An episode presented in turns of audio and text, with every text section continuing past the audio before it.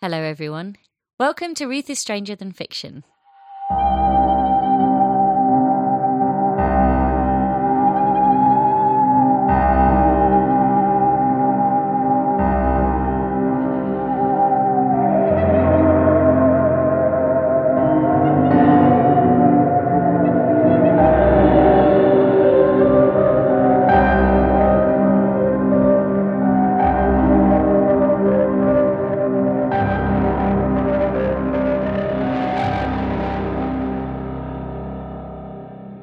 Hello.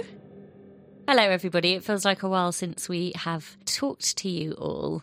I'm here with Chris today. Hello, Chris. Hello. It's a nice rainy Sunday afternoon. We're stuck in the house, absolute piss weather outside. Thought we may as well record an episode.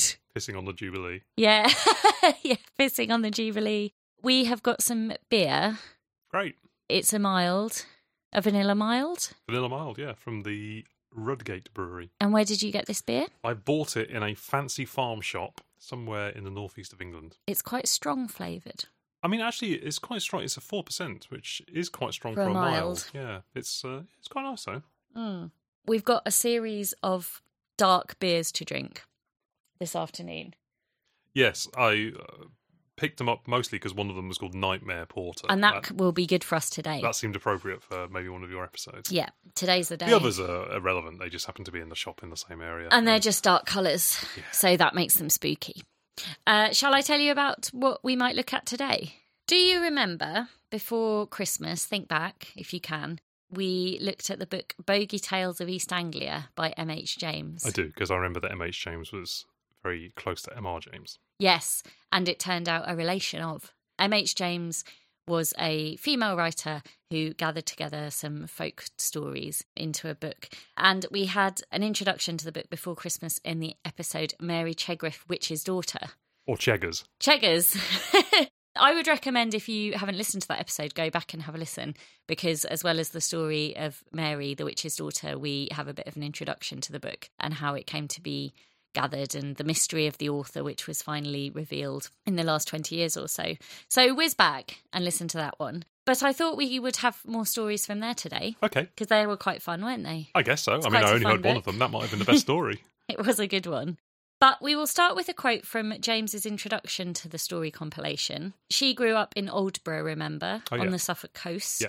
At the end of her intro to the book, she says, Though silly Suffolk has passed into a proverb and a reproach, and though Norfolk, through its contiguity, shares the character, it is a great mistake to set down the East Anglians as a stupid race. They are slow, but extremely shrewd, and in conversation amongst themselves, you may hear passages of the finest dry wit, while their deductions are very closely drawn from the constant and keen observation of natural objects. So is silly Suffolk like normal for Norfolk? I think so. Right. I haven't heard silly Suffolk. No, me neither. But It hasn't, James uh, speaks of it made as it if into it's the a- 21st century. as if it's a general thing. And then she says that the men and women of East Anglia are not fools, though they may be foolish.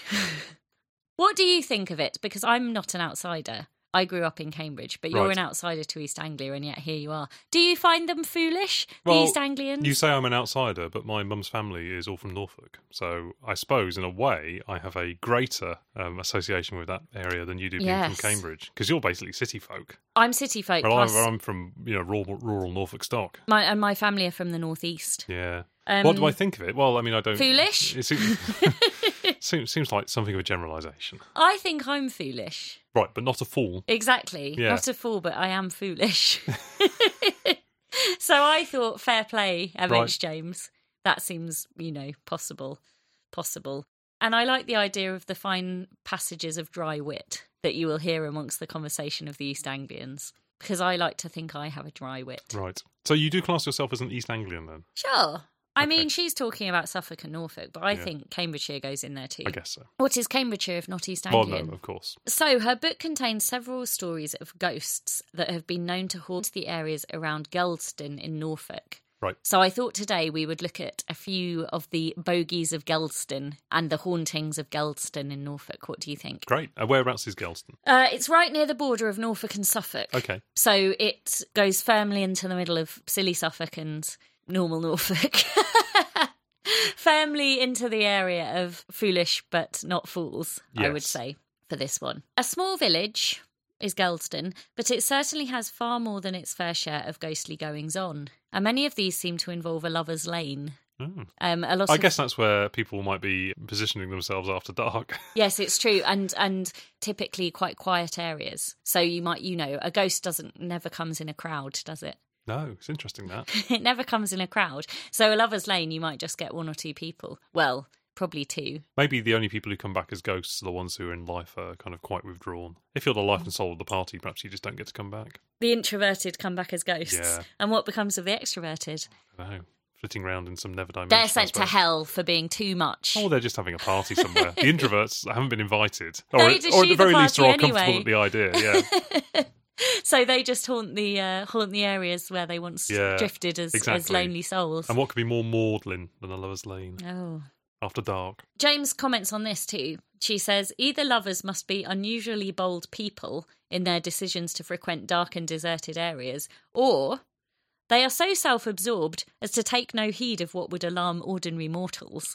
Right, they have eyes only for one thing. Exactly, only for one thing. Now, one such tale of a Gelston bogey is recounted in the chapter Ghost on Wheels. I just I said it just as Chris drank his beer. Ghosts on Wheels. That sounds like the kind of book you would find in the school library children's section. Yeah, it's a funny name, isn't it? Like I remember, I had a, a book out of the school library when I was a kid called *The Vampire and the Computer*. Right. That's like a ghost on wheels, isn't it? Similar kind of idea. Did a vampire Supernatural li- being. Hang on. Did a vampire New live technology. in the computer? I think so. I can't really remember. What, sucking away the electricity? Again, I can't remember. Just I remember need the more title. information. Well, we'll look it up afterwards. I feel like the vampire would have to be a vampire for electricity. Or did the vampire put tiny pins into the keys? So when you typed the keys, Hmm. you got pricks on your fingers of And then blood. it drank the blood. and then it drank the blood into the computer. No, I think it was that was the way the vampire was invited into your house somehow through your computer, and then it's like you, you put Twilight on, and then va- the vampire came in. no, this is before the era of being able to watch films on computers. It was probably a, a basic, it was certainly a basic before program. the era of Twilight. That's true as well. it was Nosferatu for you. Yes, Nosferatu on the cine projector. No sound. We had to make our own. I thought Ghosts on Wheels was quite amusing. But what does it mean? Who are these ghosts and what are their wheels? Shall we find out more? Um, there's also a cheesy connection here. Well, well, hang on. I thought you might like it because we like cheese. the tale relates to a nobleman or a family of noblemen by rank, if not by deed. A family called the Bygods. Right, Do you know about the cheesy Bygod? Bishop. It's called Baron. Baron, Oh, Baron. Bygod. There's a tasty raw milk. Uh, it's kind of like a brie, a brie style cheese, which is made at, I found out, at just one place, Fen Farm Dairy, near Bungay in Suffolk. I'm going to say that anyway because I remembered I looked it up and it's Bungie. No, it's not. Is it Bungay? I thought it was Bungay.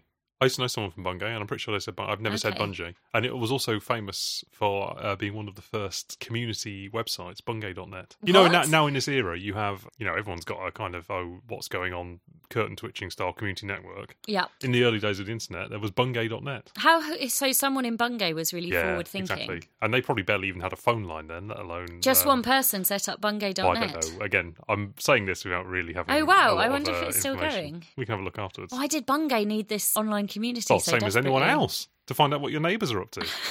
spying? Was it just stories of I spying? think so. All some, you know, nefarious types have been sighted round the corner God. shop. Some boys in hoodies. Yeah, exactly. round the bins at the back of the supermarket. anyway, there's a there's a cheese produced in Bungay, and that's called Baron Bygod, and it's a nice cheese. And that I can only assume is named in some way in relation to the Bygod family. well, especially with the Baron qualifying it Exactly, exactly. Now, distracted by cheese, as so often we are. and the internet. the worst distractions in our life cheese and the internet. Back to the family of the Bygods. They give us the context for Ghosts on Wheels Okay. but we're going to have a little bit of family history. You know, I love to delve into the ancestry of the British nobles. I just want ghosts. You want ghosts, And but we'll- wheels. We'll, get to them.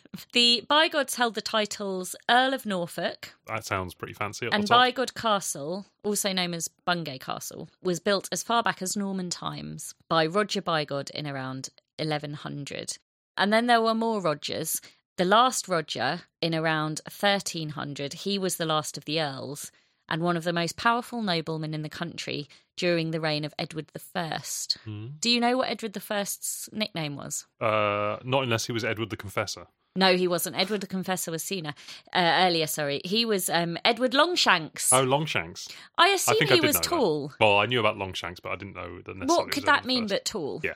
yeah, Or I leggy. think leggy. Yeah, so so. But is anyone e- ever leggy but a, leggy very- blonde? a very small body but very long legs? Very long shanks. Which part of the leg is the shank? I think the shank. I had always thought it like the shin, Yeah, that's what I'm thinking. but Like now back, I back wonder of the shin. if someone said to me, "Would you like to eat some shank?"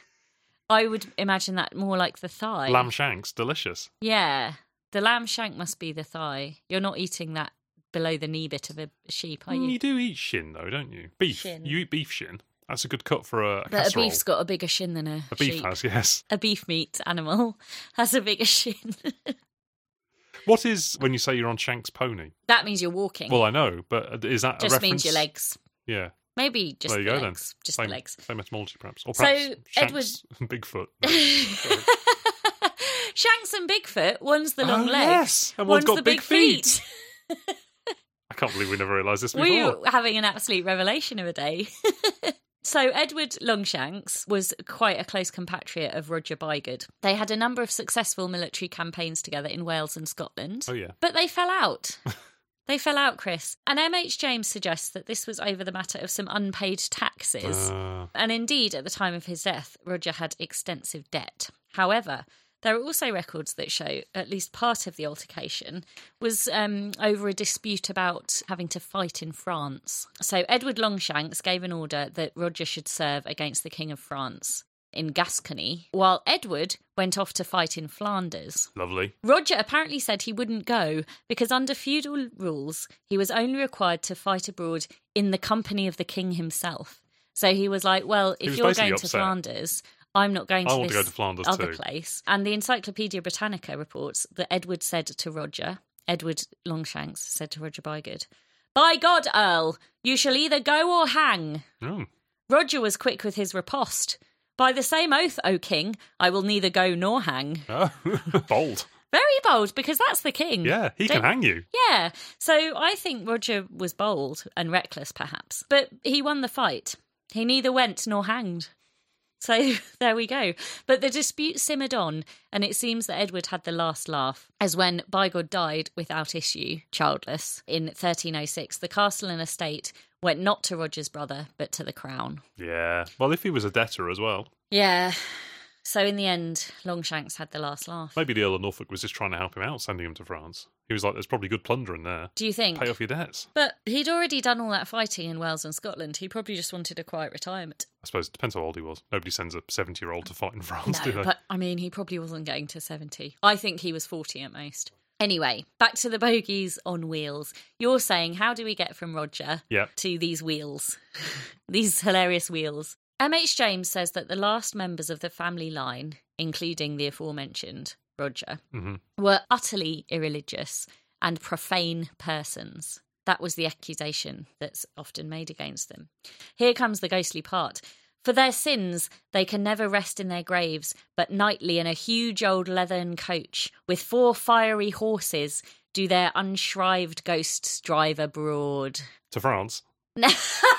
they must not go to France. They drive around the last of the bygod line This is nightly as well. in a huge old leathern coach. Four fiery horses So, pull it. what kind of coach? Leathern, What does that mean? I assume, Made of leather. leathery. Right. A leathern coach. And do you know what unshrived means? mm, no. It's those who did not make a confession or receive last rites before their Ah, deaths. Okay. And so their souls are cursed. Right. Right. The last of the bygod line racing around Gelston in their fiery coach. Sounds like a right lark. I don't know why the horses have got involved though. Well, they're probably there's probably just a stock of ghostly horses, isn't there?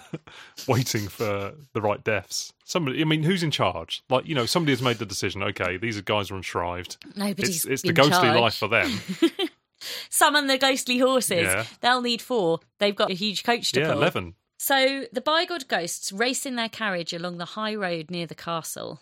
They race past the churchyard of St. Michael's in Gelston, Probably mooning out the window. down the nearby Lover's Lane and away. The same route all the time.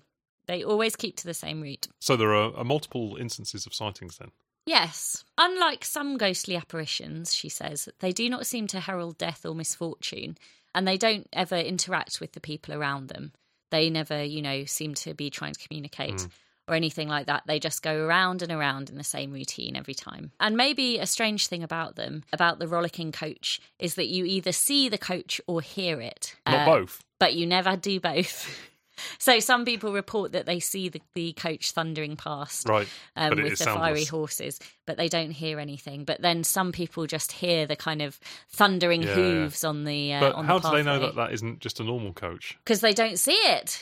Well, I know, but it could be just behind a line of trees. No, it's the bygods Okay. thundering about, thundering about Gelston. Because if you know their path, you'll know where they'll Uh, go. Okay, I suppose. This is the more common encounter those who hear the thunderous Hmm. hooves of the horses and the creaking wheels of the carriage coming terrifyingly towards them, and they leap from the path in fright, but they don't see it. For no reason. Those are the ghosts on wheels. I see. Okay. So the ghosts The themselves. ghosts themselves don't have wheels. Not like that tortoise where the tortoise lost its back legs Right. and then they gave the tortoise two wheels and it can just sort of pull Drag itself, itself along. Or like the wheelers from uh, Return to Oh my Oz. god, that would be the scariest thing ever. Would a wheeler or a ghost of a wheeler be more scary? Mm, or probably a ghost of a wheeler. I'm not sure. No? I think the wheeler itself. I mean, they're scary enough to begin with, but surely a ghost of something tops that thing itself for scariness because it's got an extra scary level. As an aside on this topic of wheelers, during lockdown on our Sunday film club where we watch films and we WhatsApp our friends who are watching the same film, I for the first time watched Return to Oz. And it is genuinely horrifying. I couldn't believe how horrible it is. Not just the wheelers, but right at the beginning when they take her to the doctors. And they're like, Yeah. oh, we might have to do some ECT. I was like, on this tiny child, you're going to ECT, tiny Marisa Bork. I mean, thank God she gets away to Oz so they don't get to do it, but it's really scary, isn't it? Yeah, and then the scene where she has to get the powder of animation from inside Mombi's head cabinet. You hate Mombi. and then she Terrifying wakes up. Mombi. The face wakes up, the eyes open, and all, all the screaming heads. Yeah, it's brilliant. I think that was I think that was the second film I ever saw at the cinema, and I think it probably says a lot about the kinds of films that I like now. That that was It uh, set you on your early path. in my cinematic. What was the viewing first experience. film you saw at the cinema? Uh, the Neverending Story. That's also very scary. Yeah, I feel like I end up discussing the Neverending Story quite a lot in my life. I watched it a lot when I was a child, Right. and I think it had a kind of a formative experience on me. Perhaps in the same way as Return to Oz did yeah. for you. The Neverending Story, very scary in parts, very sad in parts. We won't think of it now, though. Never think of Artax going into the swamp of despair, or we'll all be in tears. Ah, ghosts on wheels. Did you think the ghosts themselves would have wheels? I don't know what I thought actually. I suppose uh, if if I sat to think about it, then yes, a carriage makes sense because they're It not does. exactly going to be driving cars, are they?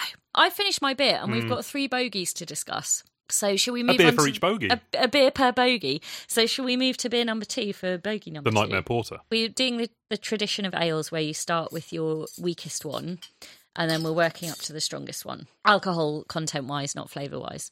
And this is Nightmare Porter now. Oh, I like it. This is more up my alley than that mild. Actually, that mild had quite um a strong bitter flavour, and this has more of a mellow flavour.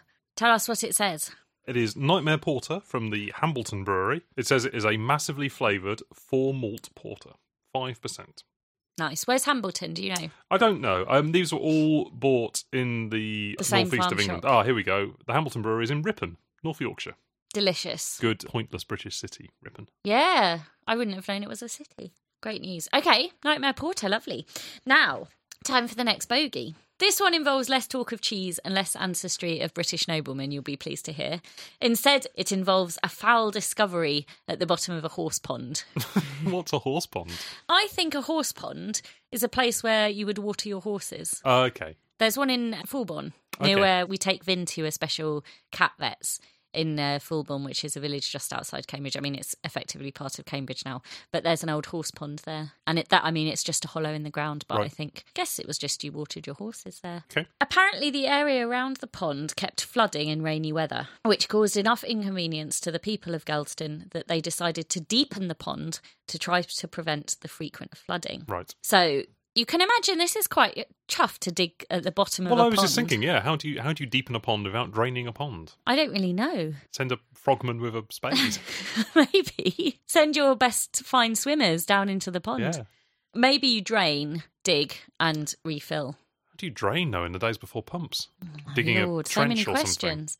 During the necessary digging work, what should be unearthed but a skeleton Great. pond? And unusually, the most surprising thing about the skeleton, around its neck was hung a large millstone. Ooh. Yes. Somebody didn't want that body to rise back up. No, they didn't, did they? The villagers then began to gossip after this unusual find, and some remembered stories told to them by grandparents of a wicked criminal who had been executed in the village many years past. The plan was originally to bury him at a crossroads at the edge of the village, but out of respect to his family, they decided to put him in the pond instead. So he was dead when he went in the pond. yes, I think so. Okay. Now, I thought, hang on, a couple of questions Okay. here. Is it really much better to be flung into a pond than buried at a crossroads? Well, what's the point they're trying to make? How is that respectful? Well, I guess it, so. There's the idea that if you're buried at the crossroads, your soul can't find its way to heaven. Is yeah, that the- so there's right. an element of that. So I did a bit of looking into this crossroads pond millstone business. What firstly the question was why would they even have buried him at a crossroads? And as you say there's a bit of a tradition of burying people at crossroads criminals. in the history of England. Yes, so criminals and suicides, people who committed Right. suicide, who of course were regarded as Yeah, yeah. as criminals in those times. Do you know when suicide was decriminalised in the UK? I don't, but I suspect it's probably halfway through the 20th century. Yeah, it's really late. The Suicide Act of 1961. Right. I Up think I until think that if I'd had point. to guess, I would have said probably 60s. I Yeah. suppose it, it's along with like you know the end of hanging and Yeah. other barbaric. It's pretty grim, isn't it? So up until 1961, people who committed suicide would, would be recorded as criminals. Although officially that was the case, but whether that was actually what happened up until 1961, but it was considered obviously for a long time to be you were c- you couldn't have a proper burial, and actually until 1823, so going back some way, those who committed suicide were not permitted a Christian or church burial Hmm. and were often interred at the crossroads instead, sometimes with a wooden stake through the chest. and I think that this the, the reason is similar. So the, the stake was thought that that would stop the soul rising out of the body Right. to meet God, and the crossroads would kind of confuse Ooh. the soul. How unworthy the Yeah. soul would be to meet God. Imagine if it just snuck up there and had to meet God. And then he was like, "Hang on, I've just heard that you committed suicide, you tricksy bastard." yeah, you blow that own hole in your head, did you? ah, get back down there. And the crossroads were meant to confuse the, the soul that they were like, Yeah. oh, I don't know where I'm going. There's Yeah. so many roads.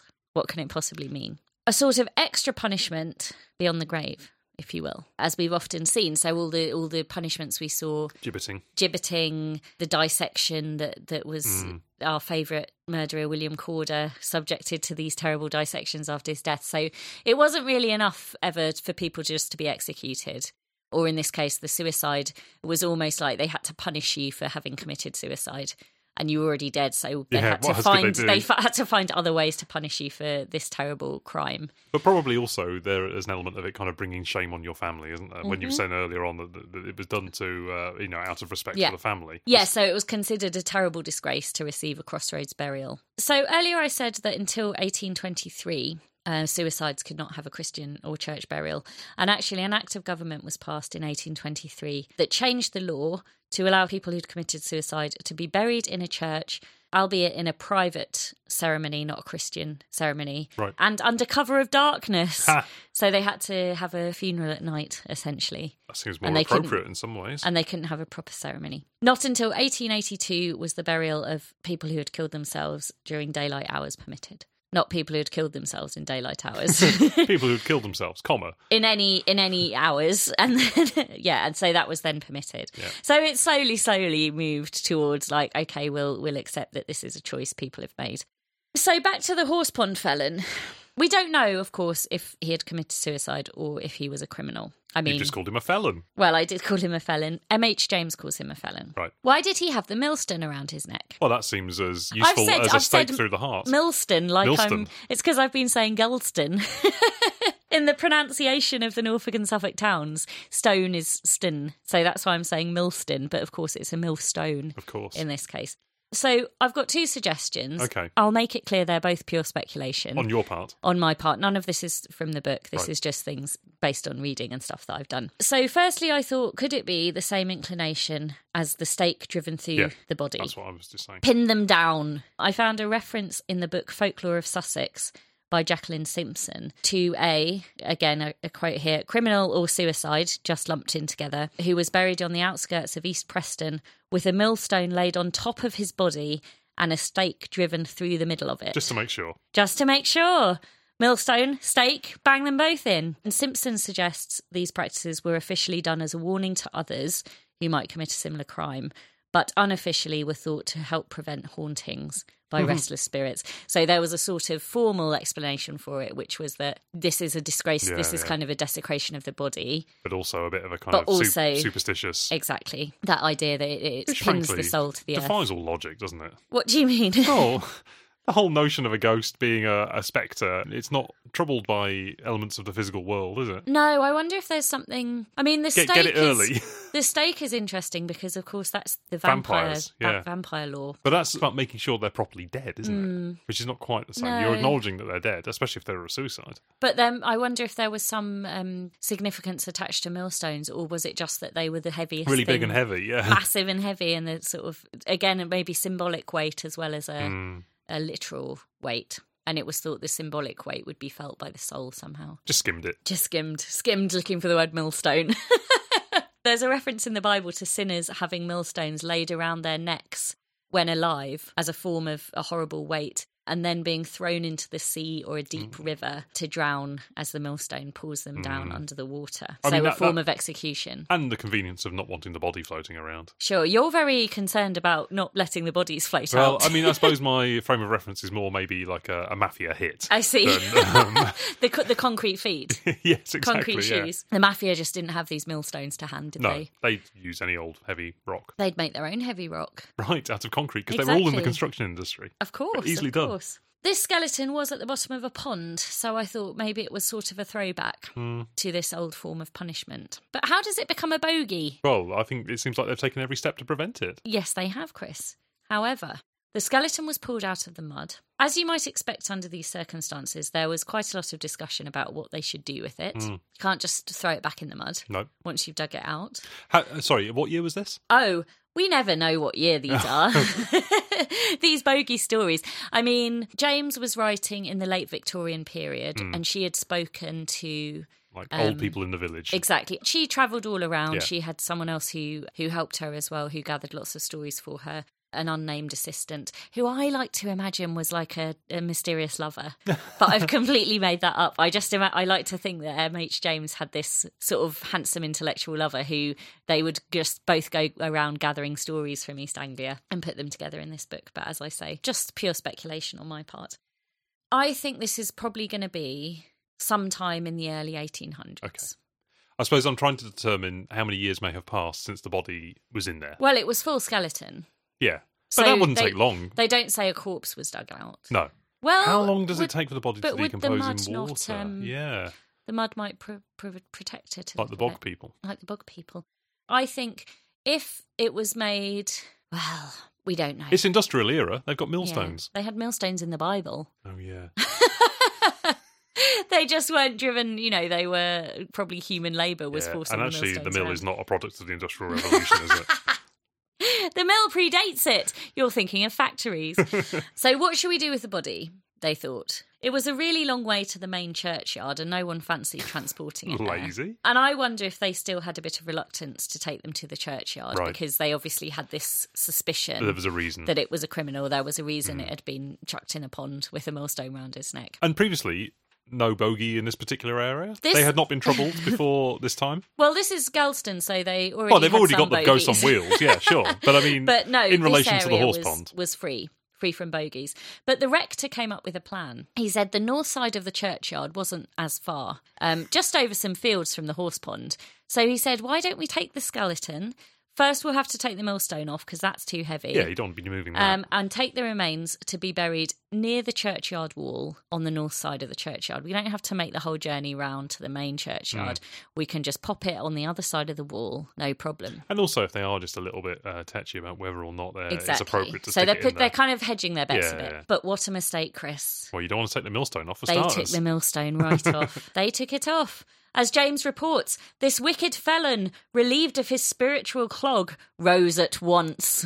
As soon as they put him in his new grave, the wretched spook began to haunt the area, roaming about the unconsecrated area between the churchyard and the lover's lane. They've gone. Oh, This is the same churchyard of St. Michael's where the um, Right. ghosts on wheels race around. right. Sounds like a uh, hotbed of activity. It is, so they've added this new bogey now by taking the millstone off. Well, at least they're confining the bogies to the bogey area.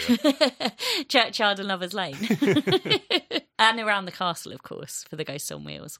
Yeah, so that's the story of the second bogey. and so, what did they do? Just lived with it. You can't do anything once the bogey, Once the bogey is, is Mm. loose. loose. Yeah? What, what would you do? I mean, I don't know. Try and get the millstone back round it. Too late for that, Chris. Dig it back up again. Throw it back in the pond. Too late. Is it? Too late for that. So now. So all of two- these ideas, then, pretty soon after death, you have to enact them. Otherwise, Yeah. you're, you're running the risk of the bogey getting loose. I think so. Right.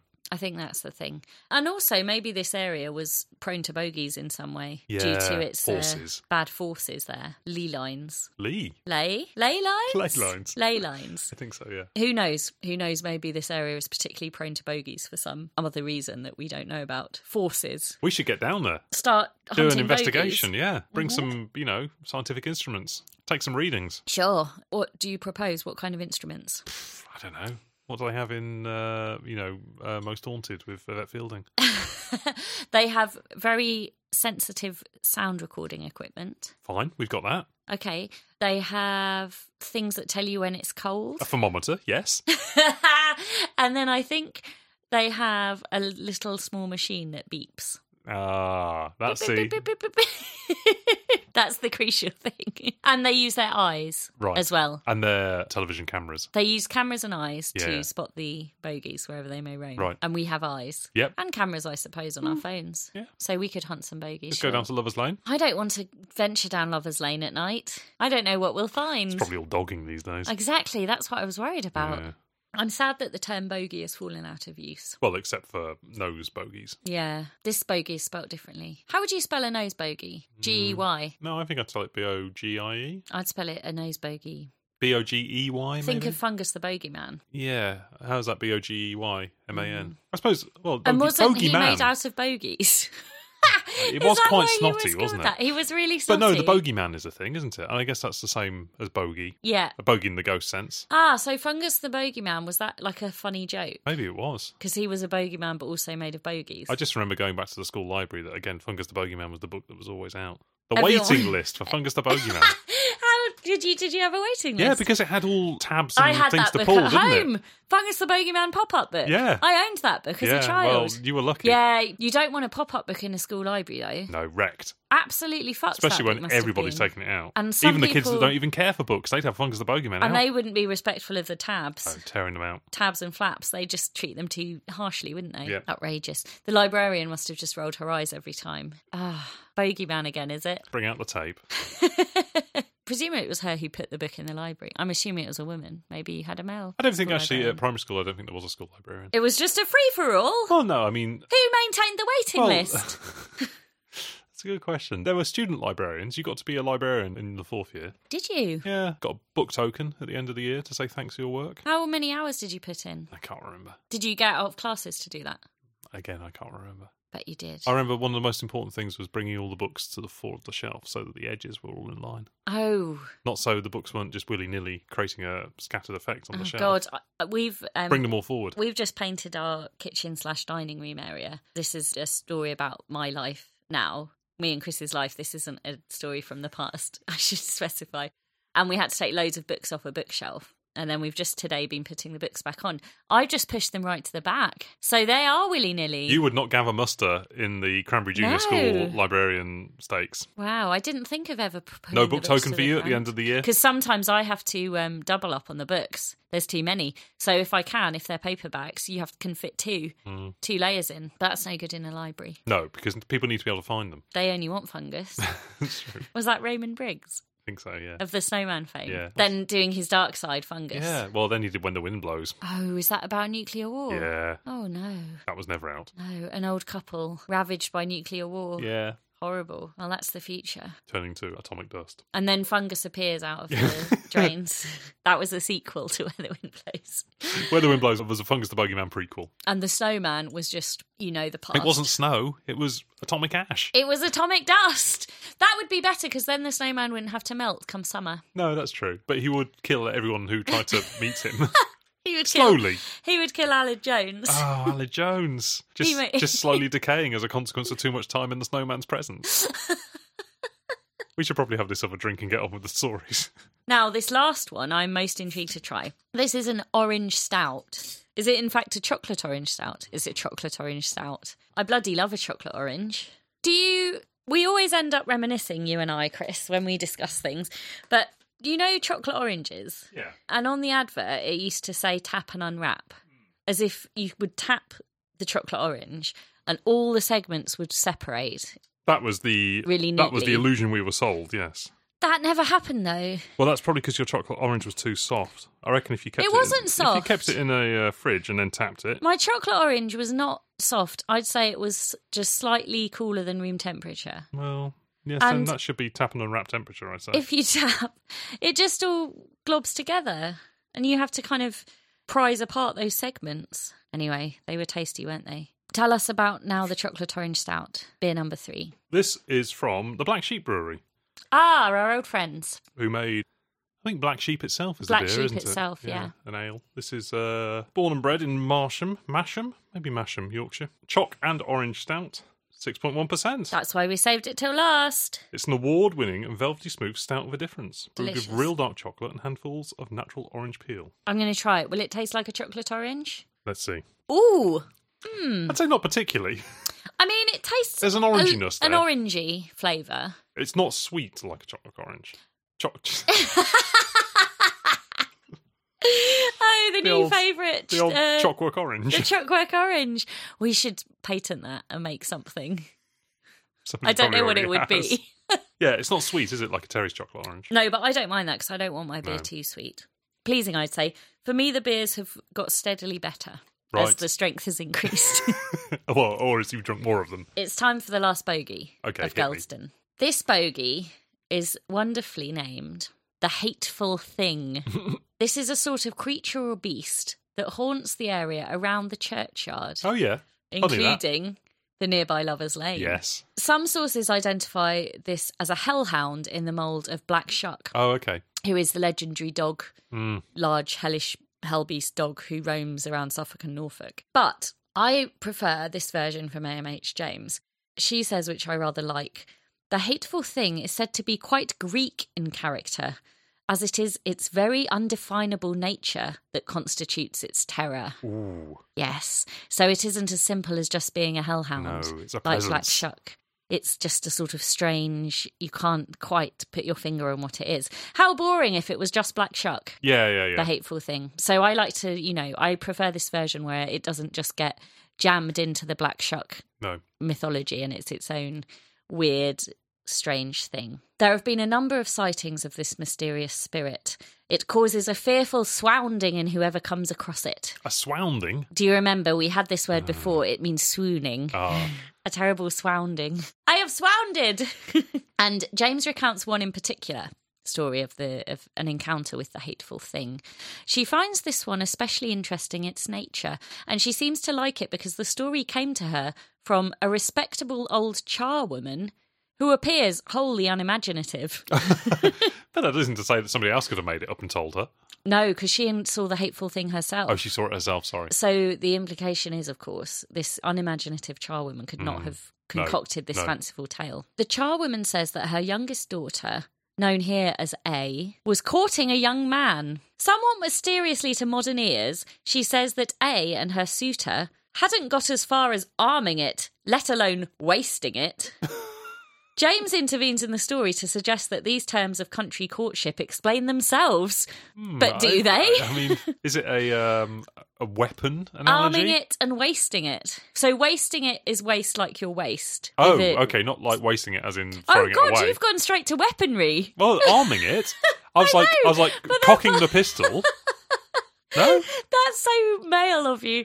No. Well, why else do you arm? Well, you have an arm. So to me, I suppose I've seen them written down. It's an Right. arm and a waist, and they're parts of the body. Oh, okay. So that obviously refers to something. Right. But you've thought of. Well, you've- I, I, I mean, obviously, I was going for cock metaphors Right. and the So, pistol, the for- old sex pistol. sure. You first arm arm the pistol, Yeah. and then you waste your opponent. No, you, you you waste the output if it doesn't go towards producing a child. I obviously didn't know it was spelled like waste as in your waste. Well, I still think. Could you you've- describe what you think it is then? Well, so I do know what I think it is, but the first time I read it, I was like, "Is this? It's of. It's weird because is it like first you're something around the like? I thought it was like, like second base, third base. Well, type yeah, thing. that's- yeah. So wasting it is like going below the waistline. What, and arming it is well, I don't know. going below the arm line. So I think what it must be, as James says, they explain themselves. Right. She Um, she's too prudish to I explain think to what us it what they must are. be is I think arming it must be walking along arm in arm. Oh, okay. And I think wasting it must be walking along like with your arm around someone's waist. Okay, that's But it does that's sound- more innocent than I'd imagined. Well, it was the old days. so, but no, well your your explanation was very outlandish. Mine was more prosaic, just you know, below the waist activities. There's some terms of country courtship for us. And also bear in mind their mum was there. Well, one of their mums. I'm not trying to imply that the uh, incestuous times are true. Country folk can't Mm. be trusted. Whatever the case may be on the arming it, wasting it front. Um, What a shame it's been replaced by the uh, Americanisms of baseball analogies. Sure, I know, I know. A invited her mother one evening to join them on a stroll, her and her suitor. They strolled around a while, out of Gelston and past a neighbouring village. It was as they returned to Gelston that A cried out, Mother, how that dog did frighten me! But neither the mother nor the young gentleman could see any dog. A cried out again, It's on her head! And oh, it ain't a dog, it's bigger than a horse now! And it's walking slow. But once again, the others could see nothing, although they could hear a mysterious thumping sound. A then came in fright and clung to her mother, and at this moment the mother could see the hateful thing, as if her daughter's touch had passed on the sight to her. It was black and had no definable shape, and didn't keep to the same size but seemed amorphous and strange. Each time A let go, the charwoman lost sight of the creature, only to see it when A seized her arm again. Because it went slowly, slowly along the path ahead of them, they had to follow slowly too, not wanting the thing to get behind them. Very wise, I say. Never let it get behind you. As they approached the churchyard, the thing went that way, and they turned down a different lane. That was the last they saw of it. The hateful thing. Sounds to me like the Morrigan of Alan Garner's books, which in mm, I'm going to say the Moon of Gomrath takes on the form of a horse, a bit like that. But it's it's a dark, it's a presence, and it's Hmm. a, A it's shifting presence. yeah, exactly. And the horse is to lure you into it, and then you're done for. Quite spooky. Hmm. Which of the bogies of Gelston would you most hate to see? That one, The hateful thing. yeah. I don't like how it moves so slowly. No, At least with the thundering carriage of the um, ghosts on wheels, it's gone. it's gone quick.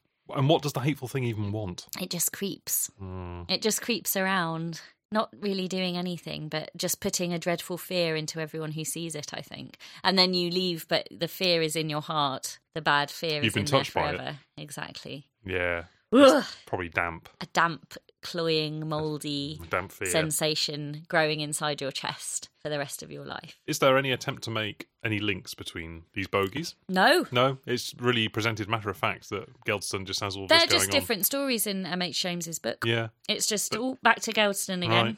Another bogey. Is there anywhere else in the area that is similarly afflicted? I don't think quite so many bogeys, Well, we should head to Geldston. or not so interesting bogeys. Right. You know, just a, oh, here's a woman in grey. Ah, yeah. here's someone howling in the churchyard. It's it's the the difference of the diver- the diversity of bogies in Right. Gelston that captured my attention. There's also some talk of a ghostly donkey being in the same churchyard area. But I don't know really that that has much to add to our No. to our story. I mean, uh, beyond simply being one one more bogey. Beyond affirming that Gelston is the bogey heartland, Yes, the bogey central. exactly.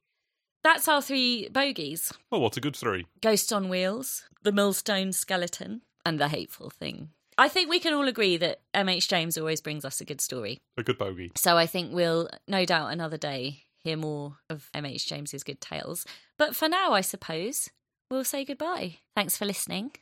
Goodbye, Christopher, Goodbye. and goodbye from me. Who says it's goodbye from me? The two Ronnies. Oh yeah, I accidentally T Ronnied it.